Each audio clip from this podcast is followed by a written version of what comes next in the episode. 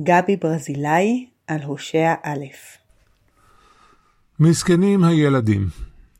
מילא האימא שלהם הייתה זונה ונישאה לנביא, אולי זה אפילו שיפור במעמד וברמת חיים, אבל מה אשמים הילדים שצריכים לשאת שמות נוראים כל כך? הלב נוטה לדברי פרשנים כגון רבי אברהם מבן עזרא ורבי דוד קמחי, שסברו שלא באמת היו הדברים, אלא רק במראות הנבואה. סיפור מספר הנביא לקהלו, וכל קשר בין הסיפור למציאות מקרי בהחלט. ואולי מהופך הוא הסיפור. קודם זינתה אשתו של הושע, ורק לאחר מכן הפך אותה הנביא למשל ולשנינה.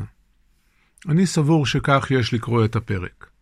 הושע, כמו נביאים אחרים, השתמש בביוגרפיה האישית שלו ככלי להעברת המסרים האלוהיים לקהל שומעיו.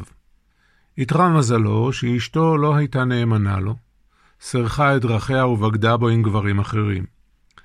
והנה הוא מביא את תסכולו מהבית, ומייחס את הבעיות הזוגיות שלו לצו האלוהי.